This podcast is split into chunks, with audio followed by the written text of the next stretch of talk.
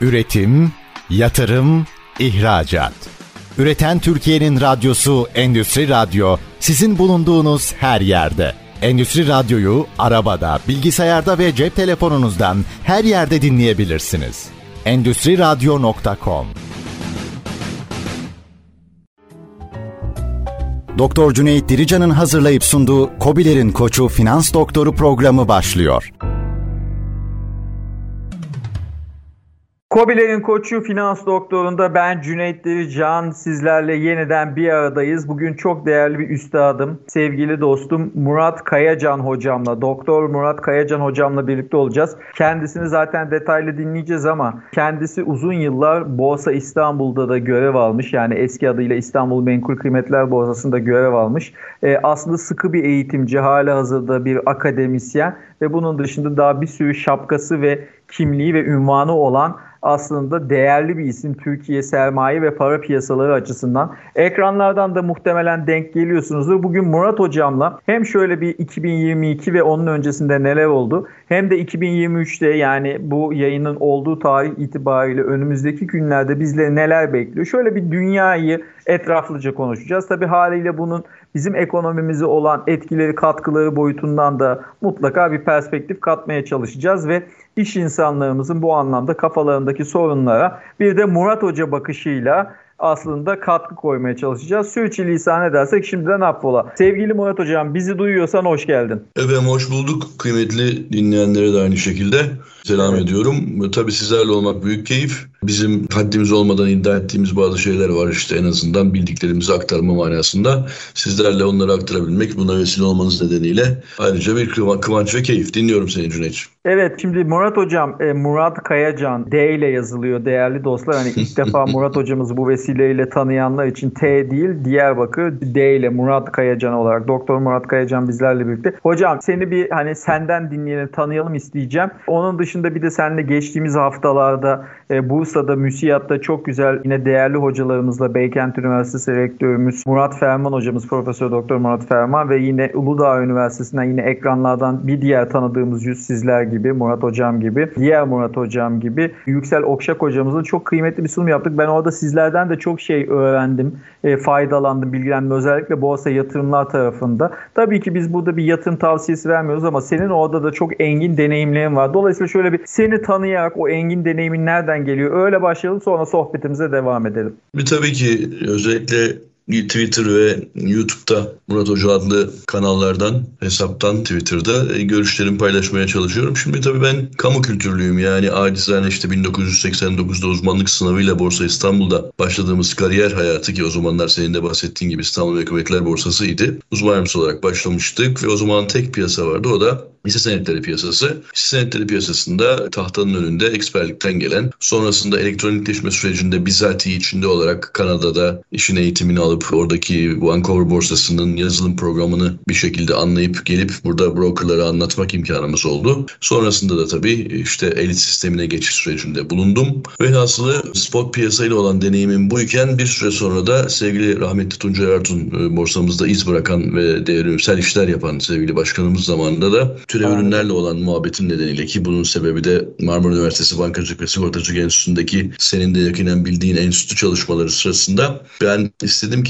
Türkiye'deki işleri vade işlemler piyasası ki o zamanlar yoktu. Türkiye'de de kurulsun. Bu yüzden de sermaye piyasaları açısından önemli olan türev ürünler konusunda bir tez yazma imkanım oldu. O tezime istinaden de Sayın Başkan hatırlıyorlardı, konuşuyorduk onunla bir mülkiyeli abimizdir kendisi rahmetli. Dolayısıyla dedi ki vade işlemler piyasasını kur Muratçım. Öyle deyince de benim için başka bir senaryo başladı. Yani spot piyasalarda dönemin tek piyasası olan hisse senetlerinde belli bir algı ve işte belli bir kapasiteye geldikten sonra bunu taşlandıracak olan vade işlemler piyasasını önce İzmir'de İzmir Vade işlemler ve opsiyon ki o tarihteki adı İzvop'tu. İzvop'ta gerçekleştirelim istedik. Yani mala dayalı yapalım. Türkiye'de biliyorsun fındık fiyatı olsun çok iyi ürettiğimiz bir üründür. Ama maalesef de o zamanlar depoda yoktu. Ciddi bir şekilde fındık üreticileri mağdurdu. Vadeli işlemlerin en büyük özelliği net bir şekilde gelecek fiyatlamasını bugünden öngörebilmeyi sağlamaktır ve kullanıcı açısından özellikle çiftçiler açısından çok büyük yarar sağlar. Fındığa dayalı ki hala maalesef fındığa dayalı çok raporum olmasına rağmen pamuk ve buğdayı çok şükür yapabildik. Dolayısıyla vadeli işlemler tarafında özellikle mala dayalı konusunda katkı sağladık. Mala dayalı öncelikle aslında İzzop deneyiminden önce de uzun süre uğraştığımız bir süreçti. Maalesef hani burada da altını çizerek belki bundan sonraki bu işlerle uğraşanlara, Türkiye'ye yeni bir şeyler getirmek, katkı sağlamak isteyenlere de şey olsun. Maalesef yer yer yerel direnişle karşılaşıyorsunuz. Taraf olanlar, çıkarı olanlar eğer işlerine gelmiyorsa bunun önüne geçiyorlar. Türkiye için çok kıymetli olan bir vade işlemler borsası sürecinde İzmir'de ciddi bir şekilde şey yapıldık. Yerel taraflar tarafından engellendik. Sermaye Piyasası Kurulu ile beraber orada olmamıza rağmen Tarış Bak'ta vardı o sırada bunu gerçekleştirmek istiyorduk. Olmadı. Olmayınca biz de borsaya döndük ve borsada finansal tarafı faaliyete geçirip bir süre sonra da tekrar İzmir'de 10 sene kaybetti Türkiye malı dayalılarda. Burada fazla ayrıntıya boğmayayım size ama yani önemlidir. Türkiye'nin kalbi olan sermaye piyasalarında özellikle de türev ürünler ki riski gidermede en önemli araçlardan bir tanesidir. Türkiye 10 sene geç geldi. İşte İzmir'deki ticaret borsasındaki bazı arkadaşlar yüzünden gerçekleştiremedik bunu. Neyse 10 sene sonra İzmir'de borsamızı faaliyete geçirdik. İlk Türkiye'deki e, özel hukuk tüzelkisi borsadır. O borsa bünyesinde piyasalar oluşturuldu. Hatta biz Borsa İstanbul'daki İMKB adıyla yola çıktığımız Borsa İstanbul'daki finansal piyasaları da oraya devrettik. Bir ara tüm vadeli işlem yapısı nerede oldu? Sermaye piyasası kurulunda denetiminde İzmir'de gerçekleşti. Ama tabii yine işin içerisine hatalar ve şeyler giriyor. Yanlı kararlar giriyor. Yani sen orada doğru kişileri doğru yere oturtmazsan sıkıntı oluyor. Dolayısıyla da bir süre sonra yine işte karşılıklı yetişmeler, güç dengeleri falan filan derken maalesef şey oldu. 2013'te vade işlemler borsası İzmir'de tasfiye olarak adını BIST olarak değiştirdiğimiz İMKB'nin altına geldi. Keza altın borsası vardı. O da e, önemli bir fonksiyon işe ifade ediyor ediyordu. Onu da aynı şekilde çatı altına aldık. Aslında tekniğin tekniğine baktığımız zaman bu işin türev ürünlerle spot piyasalarının alt alta olması yan yana olması doğru değildir. Yani uluslararası uygulamada genelde spotla hisse senedi ile hisse senedi üzerine opsiyonların işlem gördüğü yer mekan aynı değildir. Ki benim de okumalarım ve teknik görüşüm böyle. Ama maalesef Türkiye'de siyaset çok dar bir ekiple çalıştığı için ve fazla da kendini öğrenmeye temayülü görmediği için maalesef öyle bir tercih yapıldı. Sözde işte BRIST pisti halka açacaktık vesaire. E, amaç buydu tek bir paket olsun diye. Ki bir ara zaten o tip şeyler oldu. Nasdaq'la bazı paslaşmalar oldu vesaire ama konumuz burada olmadığı için girmeyeyim. Dolayısıyla bu süreçleri Türkiye'de 1989'dan itibaren 1986'da açılan bir İstanbul Hükümeti Borsası penceresinden e, ve 95'te işte İzmir'deki o çabalarımız sonrasında tekrar 2012'de Türkiye'de İstanbul Ekonomiler Borsası'nda vadeli işlemler derken 96'da sanıyorum faaliyete geçmiş olan altın borsasının da işte katılmasıyla BIST oluşumu bunların hepsi çok şey öğretti. Her durumda da yatırımcıyla söz konusu ürünleri kullananlarla temas etmiş olduğum için ve bunları da üniversitede anlatmak gibi de merakım olduğu için çünkü en son Borsa İstanbul'da eğitim dairesinin başındaydık hatta İMKB'de eğitim dairesinin başındaydık. 2012 itibariyle de ayrılmayı tercih ettik ve özel sektöre geçtik. Bu sefer de tabii işin ne penceresine baktık. Efendim acaba aracı kurumlarda bu iş nasıl oluyor? Aracı kurum yönetim kurulu üyeliği yaparak. E şimdi de işte hali hazırda bağımsız yönetim kurulu üyesi olarak bazı şirketlere de katkı sağlıyorum ki bu sefer de yatırımcının korunması manasında kanunun kurumsal yönetim kapsamında bize emretmiş olduğu bağımsız yönetim kurulu üyesi fonksiyonuyla da küçük yatırımcının korunması manasında çabalar harcıyorum. Dolayısıyla bir yandan konuyu neden bildiğim, neden meraklı olduğum konusunu konuşurken bir yandan da tabii şey Türkiye'deki sermaye piyasalarının aslında adım adım nasıl geliştiğini anlatmış oldum ki Takas Bank'ın kuruluşunda da ufak tefek katkılarım olmuştur. Takas Merkezi'nin kuruluşu. Ben işe başladığım zaman YMKB'de takas işi bizini biz yapmıyorduk. İşlemleri gerçekleştiriyorduk. Takası taraflara bırakıyorduk. Aracı kurumlara hatta o zamanlar komisyoncular vardı. Komisyoncuları düşünebiliyor musun? Alım satım gerçekleşiyor. Taraflar fiyatlar arttı diye takası gerçekleştirmiyorlar. İstanbul kepçe kazan daha doğrusu.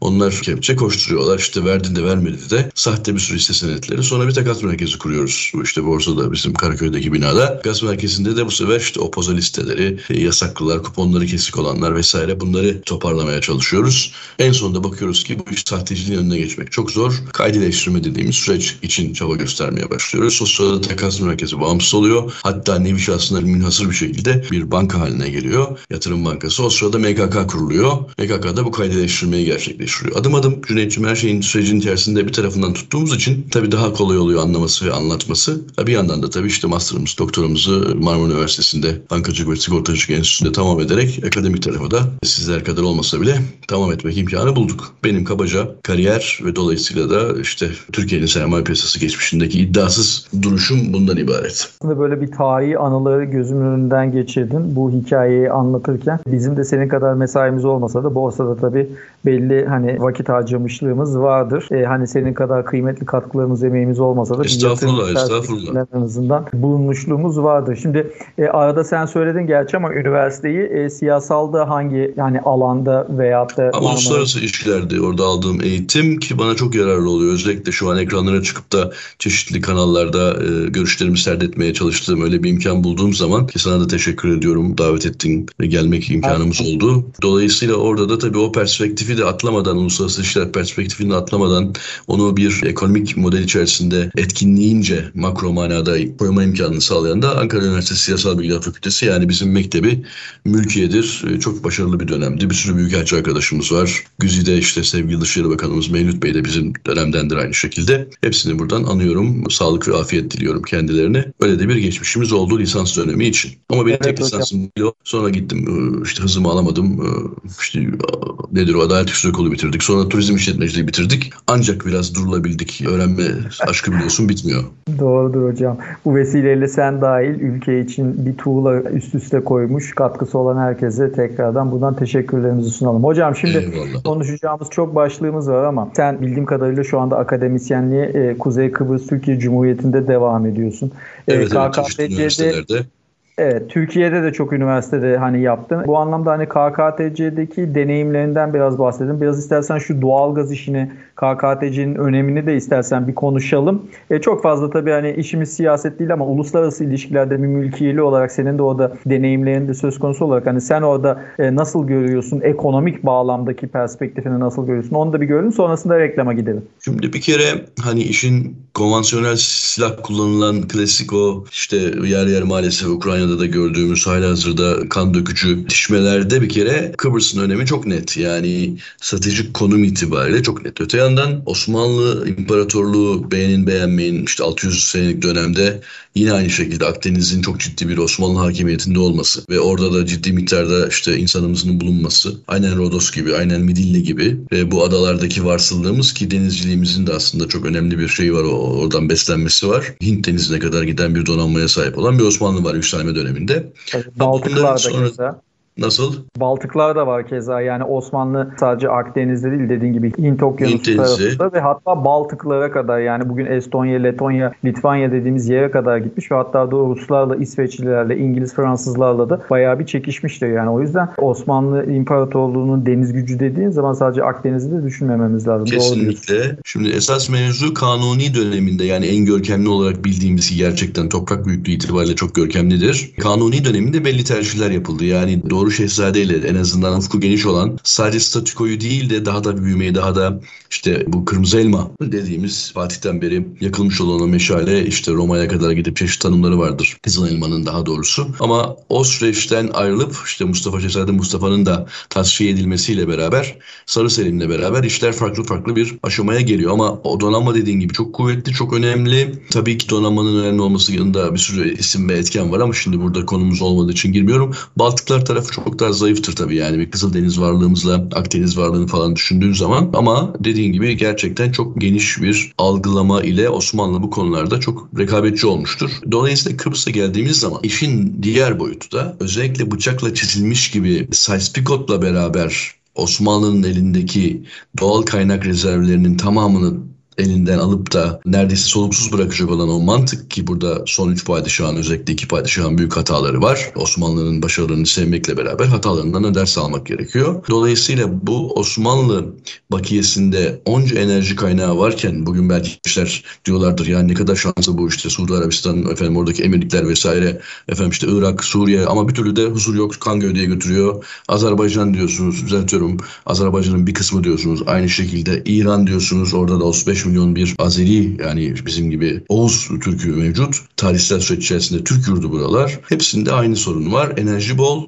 enerjiye müdahale etmek lazım. Bugün Putin'in satış fiyatı üzerinden kendisine konulan ambargo yüzünden işte Ukrayna Savaşı'ndaki bunu hiç tasvip etmiyoruz Ukrayna Savaşı'nı Kırım'ı ele geçirmelerini asla ve kata yani uluslararası ilişkiler başka, insani tarafı işin başka ama kullandığı gaz, kullandığı petrol hep eski Türk yurdu, Orta Asya ve dolayısıyla en yakın dönemde de işte bu koridorları tamamen elimizden almışlar. Irak öyle bir cetvelle çizilmiş ki o açıdan Kıbrıs büyük bir ilaç. Yani Mavi Vatan'a bu noktada atıfta bulunmak istiyorum. Özellikle de işte onun mimarı olan çeşitli paşalarımıza, hocalarımıza da buradan selam olsun. Cihat Paşa olsun, Cem Paşa olsun. Mavi Vatan çok önemli çünkü doğalgaz ve diğer enerji açığımızı 50-60 milyar dolarları bulan açığı kapatmak manasında çok önemli. Onun için Kıbrıs'ın bir konvansiyonel savaş manasında önemi var. Bir de stratejik ve Türkiye'nin boğazlanan en temel ihtiyacı olan enerji konusunda boğazlanan geleceğini kurtaracak olan bir özelliği var. Tabii Karadeniz'deki bulunan kaynaklara vesaire onlar tabii ki yani çıkartılabildikten sonra büyük bir şeydir. Önem arz etmektedir ama Akdeniz'de işin çok tarafı var ve bu taraflarda özellikle de Libya ile yapmış olduğumuz anlaşma sonrasında ciddi bir şekilde bu kıta sahanlığı manasında haklarımızı tescil etmiş durumdayız ki geçenlerde sanıyorum Mısır Yunanistan'la başka bir şeyler yaparak nedense Yunanistan da sanki Akdeniz ülkesiymiş gibi. Rumlar orada olduğu için yani Kuzey Kıbrıs Türk Cumhuriyeti olduğu için değil daha ziyade Kıbrıs Cumhuriyeti eski iddiasıyla beraber ve Kıbrıs Cumhuriyeti'ni işte sahip olan Rum tarafının üzerinden müdahale etmeye çalışıyor. Dolayısıyla ciddi bir yetişme var. Ben burada gerek işte zamanında babamın asker e, subay olması Allah hepsine ömürler versin. Kaybedenleri de buradan Allah rahmet eylesin diyoruz dinleyicilerimizden. Babamın burada olması nedeniyle burada ben işte ilkokul ortaokulda bulundum. Sonrasında da işte kariyerim boyunca da gittim geldim sürekli. Çeşitli okullara katkı sağladım vesaire. Dolayısıyla burası artık benim için tarihi ve en azından stratejik olarak çok önemli bir yer. Arada bir de gelmeye devam ediyorum. Evet değerli üstadım e, bu anlamda hani e, senin de katkılığın çok kıymetli her anlamda. Hem akademik anlamda hem de ki oradaki varlığın ve oraya sunmuş olduğun hani bu anlamdaki katkılar anlamında bu anlamda hani bizler de hem bireysel olarak hem de bir hani ülke sevdalısı olarak buradan sana da kucak dolusu sevgilerimizi Eyvallah hepimizin yapması gereken şeyler. İletmiş olalım. Şimdi bir nefeslenelim evet. reklama gidelim değerli Murat Hocam. İkinci bölümde şöyle bir dünyayı e, seninle birlikte analiz edelim. Ya hani biz ne yaşadık 2022'de bizi 2023 seneler bekliyor onları konuşalım ama reklamlardan sonra bizden ayrılmayın. Tamam. Üretim, yatırım, ihracat. Üreten Türkiye'nin radyosu Endüstri Radyo sizin bulunduğunuz her yerde. Endüstri Radyo'yu arabada, bilgisayarda ve cep telefonunuzdan her yerde dinleyebilirsiniz. Endüstri Radyo.com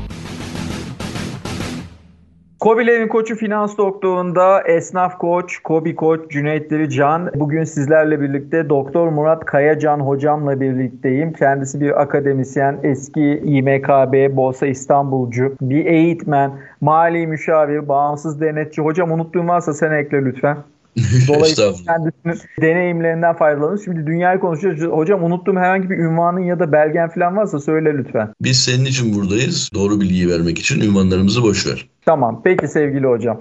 Ee, şimdi hocam ya biz neyin kafasını yaşadık diye istersen şöyle bir genel şöyle bir 2022 özeti sorusuyla başlayayım. Ya bu 2022'de ya bu siyah kuğulardan artık biz sıkıldık. Mümkünse hani artık bir daha yaşamayalım istiyoruz da pek dünya o tarafa da gidecekmiş gibi de gözükmüyor. 2022'yi sen nasıl görüyorsun? Ya da 2022'yi daha öne de sarabilirsin. Pandemiye kadar sarabilirsin. Onun öncesine kadar sarabilirsin. Bretton Woods 1944'e kadar sarabilirsin. 1929 Büyük Buhran'a kadar sarabilirsin sayabilirsin. Rahat ol, rahat yani ol. istersen bunları da sayabilirsin. Sana bırakayım sen nereden almak istersen. Yani biz bu geçtiğimiz dönemde ne yaşadık aslında? Şöyle bir özet verir misin? Sen nasıl gördün dünyayı? Şimdi açıkçası tabii ki bazılarına aynı hatası aynı hamam gibi geliyor ama biliyorsun ki istatistik analizi kullandığın zaman hangi sıklıkta olaya baktığın önemli. Gün bazında mı bakıyorsun, saat bazında mı, ay bazında mı, yıl bazında mı, çeyreklerde mi vesaire. Şimdi tabii ki ortada şu var. Brett Moose senin de zikrettiğin dinleyicilerimizden bilmeyenler varsa işte iktisat tarihi açısından çok kilit bir tarihtir o. İşte böylece kurların dengelenmesi sağlanmıştır ve işte bana bir ons altın getir ben sana şu kadar dolar vereyim, bana dolar getir ben sana altın vereyim. Altın karşılığı dolar ki şu an özlediğimiz dönemidir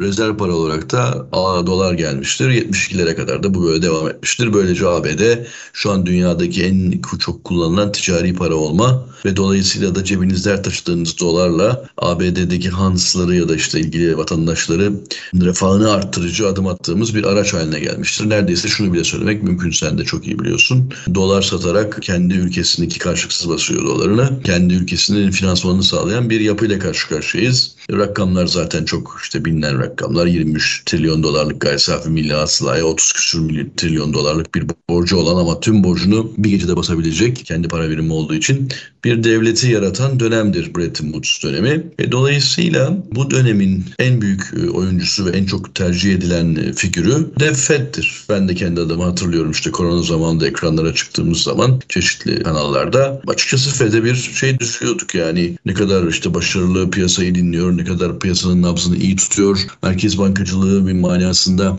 ne kadar önemli bir işlevi var dünyanın en fazla parasının basan, en çok tercih edilen parayı basan şey olarak Merkez Bankası Başkanı olarak falan öykünüyorduk biz kendilerine. Ve ne gördük biz bu 2021'de yani koronanın bitişi, korona zamanı evlerde kapalı olduğumuzu hatırlıyorsunuz. İnsanların tüketmek istediği tabii şeyleri tüketemediğini, bırakın Porsche'siyle ya da işte tüm zenginliği yatıyla katıyla onları kullanabildiğini, tam tersi temel ihtiyaçlarını bile gidermekte ürkek, korkan, çalışmaya gidemeyen bir dünyaydık. Ve ne oldu bu yüzden de ciddi bir baz etkisiyle gayri saf milli hasılalar ülkelerin zıpladı. Tüketim e, ciddi bir şekilde arttı. Tabi bunun enflasyonist bir etkisi oldu. Ama tabii sanmayınız ki bu sadece bireylerin eve kapatılmış olması 2019'da başlayan koronanın coğrafi olarak farklı zamanlarda olsa bile 2021'lerde işte biraz toparlamayla açıldı insanların gözleri. Neleri oldu bu dönemin bize? Bir, işte fiyatlar genel seviyesinin artışıyla dolu bir dünyaya bizi getirdi. İki, o dönem insanlar evde kapalı olduğu için mobil telefonlardan sermaye piyasası araçlarına ve finansal ürünlere karşı daha müsamahakar ve meraklı oldular. Kripto para dahil. Dolayısıyla çıktığımızda biz koronadan 2000 işte 2,5 milyonluk bir yatırımcı kitlesine ulaşmış olduk. Sonra tabii La Luna gibi benzeri işte ciddi fiyat düşüşlerine kadar da ciddi bir şekilde Bitcoin ve kripto paralar söz konusu sermayedarları küçük ya da büyük çaldı bizden. Ama nihayetinde uyandığımız dünya korona dönemi birçok şey öğrettiği gibi özellikle de işte artık eğitimlerin sen de ben de bu işleri yapıyoruz severek eğitim işini online yani ekranda olabileceğini, birçok işin iş yerine gitmeden de yapılabileceğini, bankaların bankalar açısından da bu kadar personel taşımanın bir anlamı olmadığını, şubelerin sayısını azaltarak insansız bankacılığa doğru hızla evrilmek gerektiğini, bu sonuçta bir maliyet meselesi ve dolayısıyla da istihdamın çok daha değişik bir şekilde e, ne yapılabileceği dijital e, süreçler ki çok desteklenen süreçlerdir bunlar. İş temiz, kolay, çabuk olsun diye ama bir yandan da aslında istihdam düşmanı olduğunu gördük. Ve dolayısıyla tüm dünyada enflasyon oranları yukarı çıkarken şunu anladık. Biz enflasyon geçicidir takmayın kafanızı derin nefes alın diyen Fed'in aslında şaşırmış olduğunu ve Fed'in aslında bu kadar önleyi göremediğini ve hata yaptığını çünkü enflasyonun kalıcı olduğunu ve eğer Türk evladı gibi eğer finansla ilgileniyorsak Türkiye'de FED uzmanı olduğumuz için işte geçici midir kalıcı mıdır sürecinde FED'ciler geçicidir diyor. Değilse işte kalıcıdır diyen teknik arkadaşlarımız vardı. Ama en sonunda anlaşıldı ki FED aslında işi iyi okuyamıyor. Sayın Yellen'deki bir önceki FED başkanı aynı şeyi şu anki hazineden sorumlu bakan aynı şeyi tekrar etti. Bir kere o zaman ne oldu? Bir ezber bozulmuş oldu. FED bilirse doğru bilir, söylerse de doğru söyler. Hayır efendim. FED siyasi baskı altındadır ya da değildir ama her zaman doğru bilemez, öngöremez ve dolayısıyla öngörüsüzlüğünde maliyetini insanlar çekebilir. Diğer merkez bankaları gibi o da kırılgan kararlar verebilir. Bunu gördük.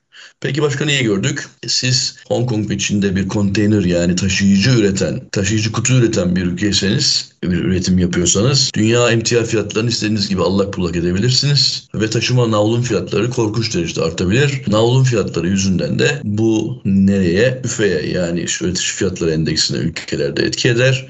Oradan da geçişkenlik etkisiyle sektör bazında değişmekle beraber tüfeğe de ne yapabilirsiniz? Bunu yansıtıp insanların ocağına ateş düşürebilirsiniz. Enflasyonun harlanmasına çok büyük katkınız olur. Sırf taşıma maliyetleri özelinden yaptığınız müdahalelerle. Bunları da gördük. Ha tabii ki 2008 senesindeki mortgage yani hipoteğe dayalı dinleyenlere için açıklama yapalım. Hipoteğe dayalı menkumetler krizinde çok yararlı olarak dikkatli şekilde kullanılan işte miktarsal büyüme gibi Merkez Bankası yöntemlerinin dolaşımdaki para miktarını arttırma diye özetleyebileceğimiz yöntemlerin de aslında işlemeyebileceğini gördük. Nitekim söz konusu yöntem 2008'de çok başarılıydı ama bugünlere geldiğimizde yani korona krizine geldiğimiz zaman kredi kriz biraz sağlıkla alakalı olduğu için o sağlıkla ilgili net bir farklı bir kriz yapılandırması söz konusu olduğu için quantitative easing yani miktarsal büyümenin de etkilerinin arzu ettiğimiz gibi olmadığını gördük. Ha, tabii ki Fed'in burada evet evet hata yapmışım demiş olması bizim milli gururumuzu arttırmak gibi bir şey getirmiyor. Sonuç itibariyle dünyanın en büyük ekonomisi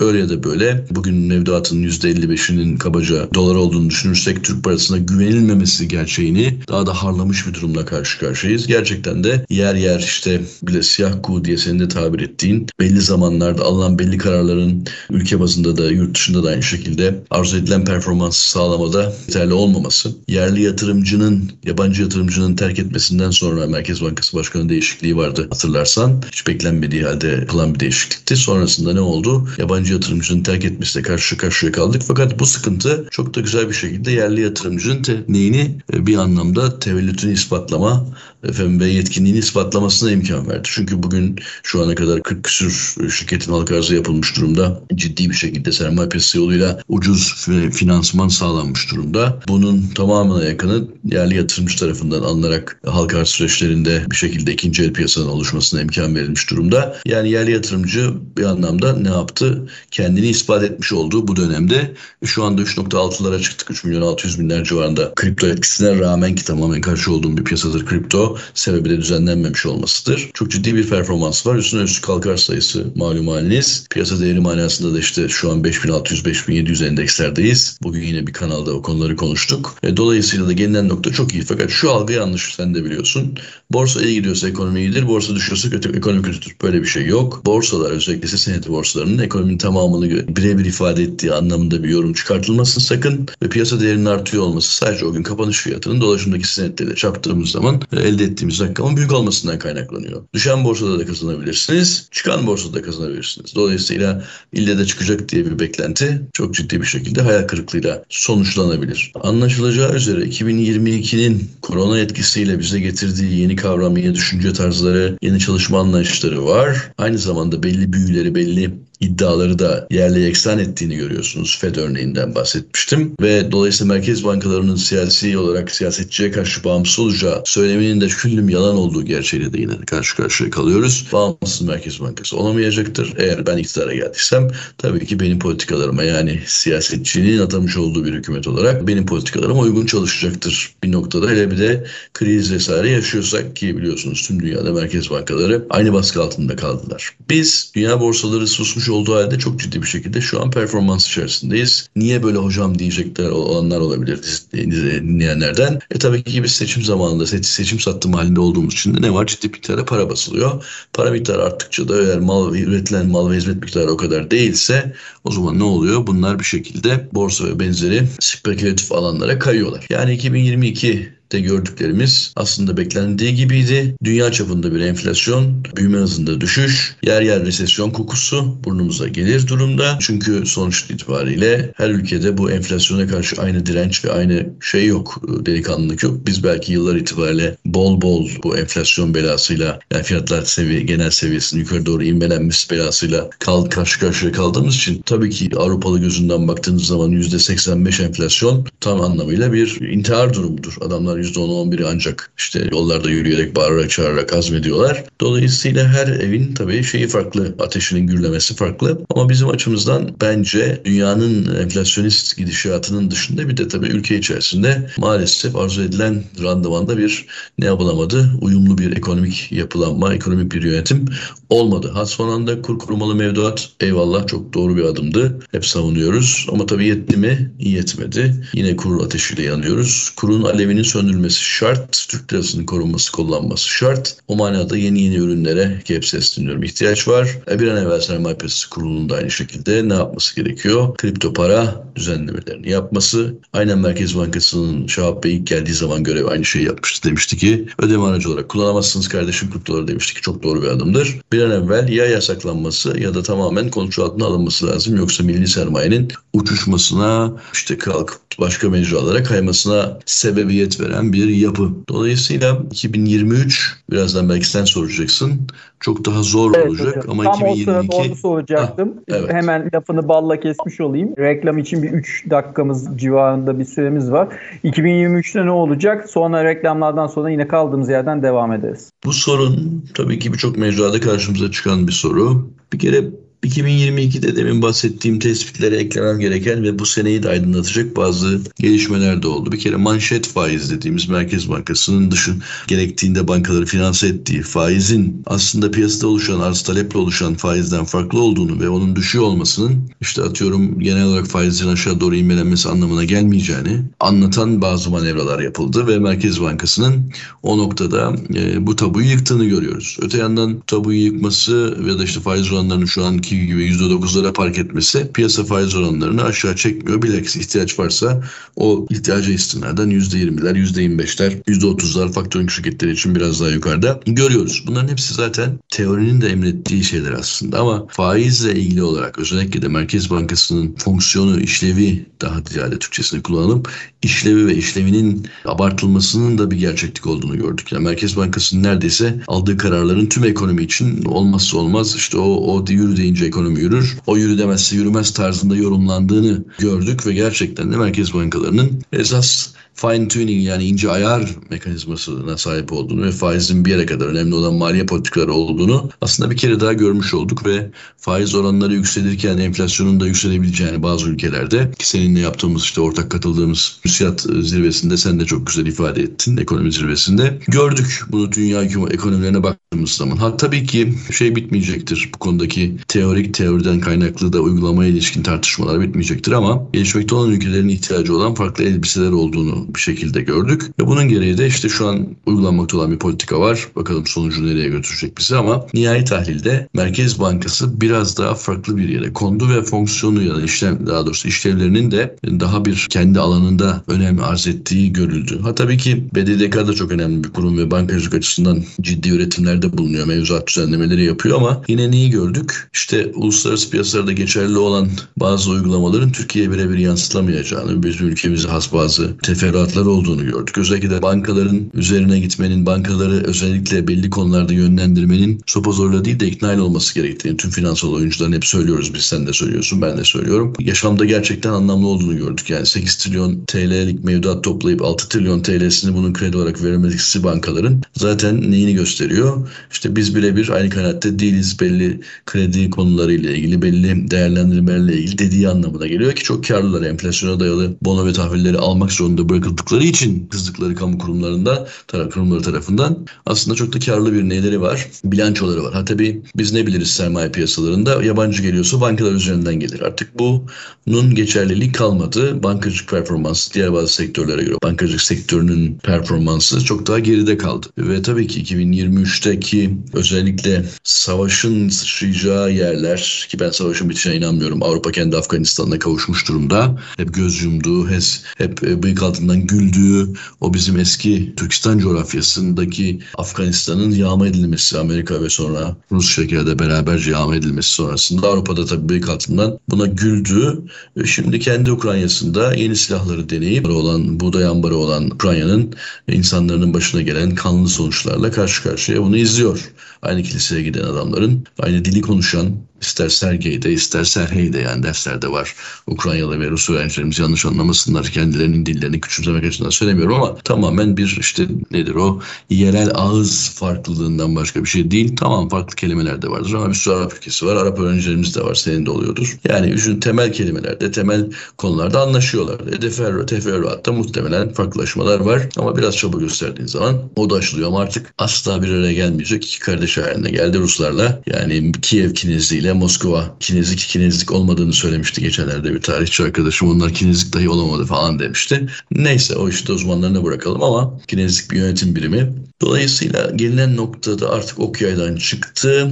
Balkanların durumu hiç parlak değil. Kosova Sırbistan itişmesi devam. Sırbistan Yugoslavya'yı parçalayan o üstünlük ve saldırganlık kompleksinden kurtulamamış durumda. İşte batıdan baskı geliyor tabii savaş çıkmasın diye ama ciddi bir şekilde Bosna Hersek'in de dağılmasına kadar gidecek olan biliyorsun orada üç tane kanton var işte e, Sırp kantonu, Hırvat ve Boşnak kantonları. E, onların aralarındaki temel fark işte dini tercihleri. Dolayısıyla o kantonların da sanıyorum Sırp kantonunun ben ayrılıyorum kardeşim beni bağlamaz Büyük Sırbistan'la birleşeceğim demesi yüzünden yüzünden yakındır ki Bosna Hersek parçalanacaktır ve orada da özellikle Boşnak tarafın ciddi bir şekilde Sırplarla yetişmesi söz konusu. Yani her yerde bir savaş kaygısı var. Savaş olduğu için de portföyümüzü oluştururken biz belki oraya da geleceksin soru olarak her durumda bir altın gümüş koymakta fayda var portföye. Ama tabii burada ben şu kadar şuraya konacak diyemem haddim olmaz. Tamamen risk algısıyla ve beklentilerle alakalı ama eğer türev ürünler, futures options benim işte ömrümün bir kısmını verdiğim ve Türkiye'deki ilk tezlerden birisini yazmış olduğum ve şu anda hali hazırda yine ilgilendiğim o piyasaları biliyorsanız zaten portföyünüzü her durumda koruyacak uzun ya da kısa pozisyonlar almanız mümkün olabilir. Ama bilmiyorsak o zaman temel ürünleri ne yapmak lazım? Her durumda koymak lazım. Çünkü ne diyor iktisat teorisi sevgili hocam? Diyor ki eğer savaş varsa, patlama, zıplama, siyasi itişme varsa o zaman ne gerekir? İşte kıymetli madenler dünyanın çağlar öncesinden gelen en güvenilir yatırımlardır. Aslında çok daha güzelleri de var mesela. Evet hocam ama derken, oraya girmeden bir reklam ha, molası vermemiz gerekiyor. Çok güzel gidiyorsun. Bölmek istemedim ama bir nefeslenmemiz gerekiyor. Bütün bu olanları 2022'de bizi bekleyen olasılıklığı hani bir sindirmemiz gerekiyor. Bir reklamlara girelim. Reklamlardan sonra kaldığımız yerden keyifle sohbetimize devam edelim. Üretim, yatırım, ihracat. Üreten Türkiye'nin radyosu Endüstri Radyo sizin bulunduğunuz her yerde. Endüstri Radyo'yu arabada, bilgisayarda ve cep telefonunuzdan her yerde dinleyebilirsiniz.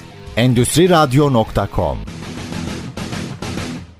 Kobilerin koçu finans doktorunda ben esnaf koç, Kobi koç, patron koç Cüneyt Dirican. Evet bugün finans doktoru olarak sizlerle birlikte değerli finans alanındaki uzman akademisyenlerden dostlarımızdan birisini getirdik ve ağırladık. Sağ olsun kırmadı bizi. E, bu kaydı Kıbrıs'tan kendisi verdi bizlere. Kuzey Kıbrıs Türkiye Cumhuriyeti'nden aldık kaydımızı ki ilk bölümde de zaten oraya da değinmiştik. Kendisinin bir uluslararası ilişkiler hani e, geçmişi de olması vesilesiyle ekonomi perspektifinden bağlamıştık. Hocam şimdi e, üçüncü bölümde kaldığımız yerden böyle Dünya 2023 istersen küreselden devam edelim. Sen tam böyle altına bağlamıştın işi. Bu petrol fiyatlarıyla birlikte istersen değerlendirelim. Bu siyah kuğu diye tabir edilen Rusya-Ukrayna savaşı, doğal gaz, işte Avrupa'nın durumu. Avrupa'nın durumundan hareketle bizim ihracat pazarımızın ne şekilde, ne yönde meyillenebileceği. İşte şimdi resesyon, stagflasyon konuşuluyor. İşsizlikte falan gelirse böyle bu enflasyonla ne olacak? Avrupa'nın borçluluğunun veyahut da ABD'nin işte faiz yükü ve artışı karşısında böyle hani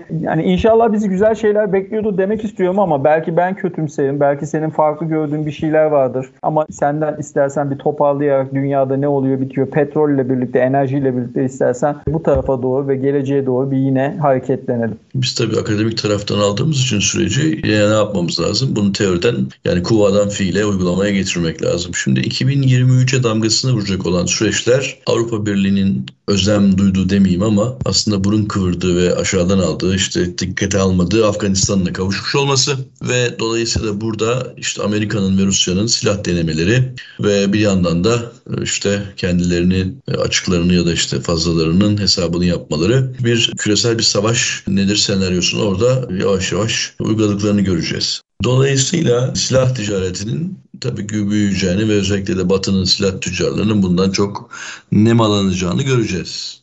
Dolayısıyla işin ne boyutu ekonomik boyutunda sakın ola ki silah ticaretini ve bu tip üretim yapan şirketlerin siyasete olan etkisini unutmayalım. Ve bunlar sürekli yani sigara tüketiminde olduğu gibi insanların başına bela olan dostlara buradan bırakmalarını tekrar hatırlatıyoruz. Bu tip üretimlerin daha da fevkaladenin fevkinde ilgi göreceği bir sene olacak. Ama benim kaygım şu savaşın bitmemesi ve özellikle IMF başkanlığından gelen Merkez Bankası Başkanı, Avrupa Birliği Merkez Bankası Başkanı'nın sürekli vurguladığı bir hususun çok ciddi bir şekilde gerçekleşeceği korkusunu taşıyorum. O da nedir? Ödeyememezlik. Ülkeler basında ve büyük şirketler bazında taahhüt edilen ödeme zamanlarının geçilmesi işte bizim finans dilinde default dediğimiz ödeyememezlik durumuyla temerrüt durumuyla karşı karşıya kalınması. Şimdi bu durum aman bize ne ödeyemezlerse ödeyemezler batılar düşünsün diyebileceğimiz bir durum değil. Fon fazlası olanlar geçmişteki sömürgeci dönemin ekmeğini hala yiyen mesela Fransa örneğinde olduğu gibi ne görüyorsunuz? Adam kendi parasını kullandırıyor Afrika'daki eski sömürgelerine. Hatta uluslararası ticaret yaptıkları zaman oradan da kendi hazinesine bir komisyon alıyor. O ülkelerin merkez bankaları yok. Onun için mesela bizim Afrika'da bulunma çabamız Çinliler çok öncesinde gittiler. Çok doğru bir çaba. Dışişleri Bakanlığı'nı buradan alkışlıyoruz. Yani her durumda Afrika ve Afrika'ya çok daha insani bir yaklaşım çözüm getirici ve her iki tarafın da kazanmasına sebebiyet verecek bir durum. Şimdi o zaman nitekim bu söz konusu yeni süreçte, yeni ekonomik nedir o durumda Avrupa Birliği'nin bahsettiği ödememezlikler gerçekleşirse bizim borçlanma maliyetlerimiz yükselecek. Zaten biliyorsunuz devletlenme şirketlerinin siyasi hiçbir şekilde gerçekle alakası olmayan koca Türk ekonomisini koca derken ciddi koca yani 800 milyar dolar civarında bir çok daha iyi olmalı arzumuz o yönde ama bir ekonomi bu ekonomi. Dolayısıyla bu ekonomiyi kalkıp da Karadağlar ya da ne bileyim işte herhangi Şeysel adalarıyla aynı kefeye koyan bir kredi değerlendirmesi algısının nezdimizde bir itibarı yok. Ya da kimsenin nezdinde olmaması gerekir.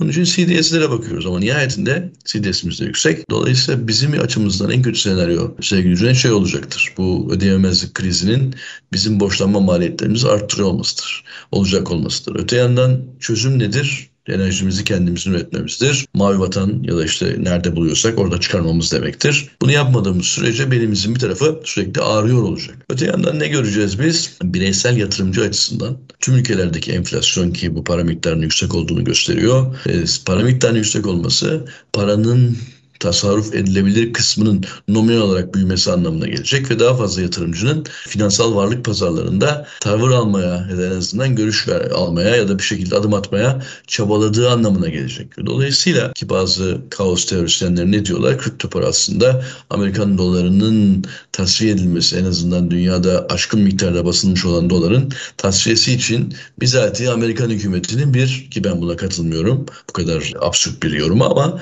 bir araçtır diyorlar. Sonuç itibariyle Amerikan doları gittikçe piyasada artıyor. Amerika'nın finanse ettiği tüm ayaklanmalar, tüm askeri müdahaleler, tüm işte neyse ne, ne, ne amacını amaçlıyorsa ülkeler bazında hepsi için gıcır gıcır dolarlar piyasalarda ve doların dünya çapında bir ne var? İster istemez saygınlığı var. Dileriz bizim de o seviyelere gelmemiz mümkün olur biz görmesek de. Dolayısıyla benim 2023 için beklediğim şey savaş ekonomileri ve sanayi özellikle savaş sektörünün her ülkede gelişmesi, savaşla ilgili araçların ticaretinin artması ve öte yandan da tarımsal ürünlerin ciddi bir şekilde fiyatlanıyor olması. Keşke izleyenlerimiz, dinleyenlerimiz türev ürünleri kullanabiliyor olsa, keşke tarımsal ürün borsalarında alım satım yapabiliyor olsa ve vadeli işlemler konusunda biraz daha yetkin olsalar. Yani nihayet tahlilde tarım ürünleri. Hatırlayınız korona zamanında neydi? Petrol fiyatı eksi 45 dolardı. Vadeli piyasada 45 dolardı. Yani diyordu ki petrol çıkartmış olan satıcı abi gel al Nasıl istiyorsan üzerine de ben para vereyim kurtar beni. Çünkü ne yapamıyor? Topraktan çıkan petrolün önüne geçemiyorsunuz. Yani tıpayı takarım. Petrol orada kalır. Ben işim işte düzelince toprağa tekrar işler talep artınca gelirim diyemiyorsunuz. Çin tüketim bırakmış, Hindistan tüketim bırakmış. Kimse petrol kullanmıyor. Ne yapacağız o petrolü? Oluk oluk geliyor çünkü de delinmiş olan yeryüzündeki deliklerden. Dolayısıyla sevgili dostlar Bizi 2023'te bence 2022'ye göre daha kötü bir senaryo bekliyor. Ve maalesef rekabet çok daha çetin olacak. Avrupa Birliği'nin korktuğumuz krize girmesi durumunda e, bizim ihracatımızda ciddi tabii bir bunun maliyeti olacak. Onun için bence ekonomiyi 2023'e ikiye ayırsınlar. İlk 6 ay son 6 ay. Yani önce seçim öncesi 6 ay ki ben orada kurun baskılanacağı kanaatindeyim. E, nispeten ve borsanın yine aynı şekilde ilgi göreceği ve fon fon göreceğinden o yönde bir kanaatim var. İkinci 6 ayda ise hangi milletimizin teveccühü hangi yönde olursa olsun. ikinci 6 ay bir düzenleme, işte açılan saçılan büyüyen gedikleri toparlama, tekrar bir ekonomiyi eski düzenli disiplin haline getirme şey dönemi olacağı için hep bunu tarihte böyle görüyoruz. Türkiye'ye özgü bir senaryo değil bütün dünyada da aslında böyle. O zaman da dövizde bir yukarı doğru korkarım ivmelenme olacak gibi gözüküyor. Olmaması dileğiyle tabii ki e, böyle bir beklentinin ben şey, analiz ya da okumalarım sonrasında buna ulaşıyorum. Böyle bir e, kötü manzara 2023 için gözüküyor. Özellikle de Ceteris Paribus'u muhafaza etmememize sebebiyet verecek bir sürü dışsal gelişme olduğu için seçimlerde üzerine tuz biber olacak diye düşünüyorum Cüneyt'ciğim. Evet yani sonuçta tabii bunların her biri bir olasılık yani ama e, tabii kur korumalı mevduatın orada olduğu bir yerde ki o da 2023 sonuna kadar uzatıldı haliyle e, oradaki o kalkan etkisinin hani illaki yine e, bir fayda sağlayacağını da göz ardı etmemek gerekiyor. Hocam İlk şimdi evet yavaş yavaş programı artık kapatmamız gerekiyor. Hani ben bu anlamda 2023 sonrasına yönelik eğer varsa hani çok kısa bir iki cümle oraya alayım. Sonrasında da sana çok teşekkür ederekten yavaş yavaş vedalarımızı yapalım istiyorum keyiftir. Bu çabanı takdir ediyorum. Bu çabana da katkı veren arkadaki ekibe de aynı şekilde. Bizimkisi sadece sizlere biraz işte ne yapmak, can suyu vermek. Onun için e, kendi adıma tüm seyircilerim daha doğrusu izleyicilerimizi buradan saygılarımla selamlıyorum. 2023 sen de ben de bizim için biz Cumhuriyet'in ilelebet muhafaza edileceğini düşünüyoruz. Cumhuriyetimizin sonsuza kadar devam edeceğini biliyoruz. Ama şunu da biliyoruz ki Mustafa Kemal Atatürk arkadaşlarının da söylediği gibi askeri zaferler, ekonomik zaferlerle taşlandırılmazsa hakim kalmaya mahkumdurlar. Onun için bizlerin gençlerimizi çağdaş ilim seviyesinde ve dolayısıyla da üretim özdekli yetiştirmemiz gerekiyor. Maalesef sen de ben de üniversitelerde olduğumuz için görüyoruz. Keza Kıbrıs daha da kötü bir durumda. Türkiye'nin enflasyonu %85 ise burada %115. Maalesef çok ciddi bir harcama taşkınlığı gelen yeni gelen nesillerde ve işte ille de harcamak nereden gelirse gelsin harcamak şeyi var kaygısı var. İşte bunların önüne almak zorundayız. Biz imanlı neferleri olarak bu savaşı devam edeceğiz bu amaçla koşturmaya. lisan münasebetle derdimizi anlatmaya ama dediğin gibi ufuk işte artan nüfusla beraber artan işte bizim de dostane bir şekilde kollarımızı açtığımız ateşten kaçan misafirlerimizle beraber ki bu artık yükte ciddi bir şekilde baş artıcı bir yük olmaya başlıyor. Zor. Dünyanın genel olarak durumu zor ve Batı'nın artık biraz o küstahlığını bırakarak Afganistan'ı ile beraber biraz daha ayaklarının yere değmesiyle beraber belki keseyi ya da işte atıyorum çabayı arttırmaları beklenir. Ama dediğim gibi pek 2023 için olumlu bakamıyorum. 2023'ten sonra daha güzel günler bizi bekler diye düşünüyorum ve sizleri selamlıyorum arkadaşlar. Evet sevgili Murat Kayacan hocam inşallah güzel temennilerle kapattığımız ve insanlık adına da Türkiye adına da bizler adına da gençlerimiz adına da hani daha güzel şeyleri konuşacağımız başka programlarda bir arada olmak dileğiyle. Tabi buradaki konuştuklarımız hani sonuçta şu anda buradan baktığımız şekilde gördüğümüz resmin bir parçası. Yanılıyor da olabiliriz ya da zaman içerisinde bambaşka tarafa da şekillenir. İnşallah olumlu tarafta şekillenir. Dualarımız hep bu yönde. Herkese bu anlamda güzel bir yıl dileyelim. Sana da bu keyifli sohbet için tekrar teşekkür edelim. Bundan sonraki programlarda yine bir arada olmak dileğiyle. Görüşmek üzere. Çok teşekkür ediyoruz. Evet değerli dostlar. Kobilerin koçu finans doktorunda bugün Murat Kayacan hocamız, Doktor Murat Kayacan'ı ağırladık. Bundan sonraki programlarda da yine konu uzmanlarıyla bir arada olmak dileğiyle bizden ayrılmayın.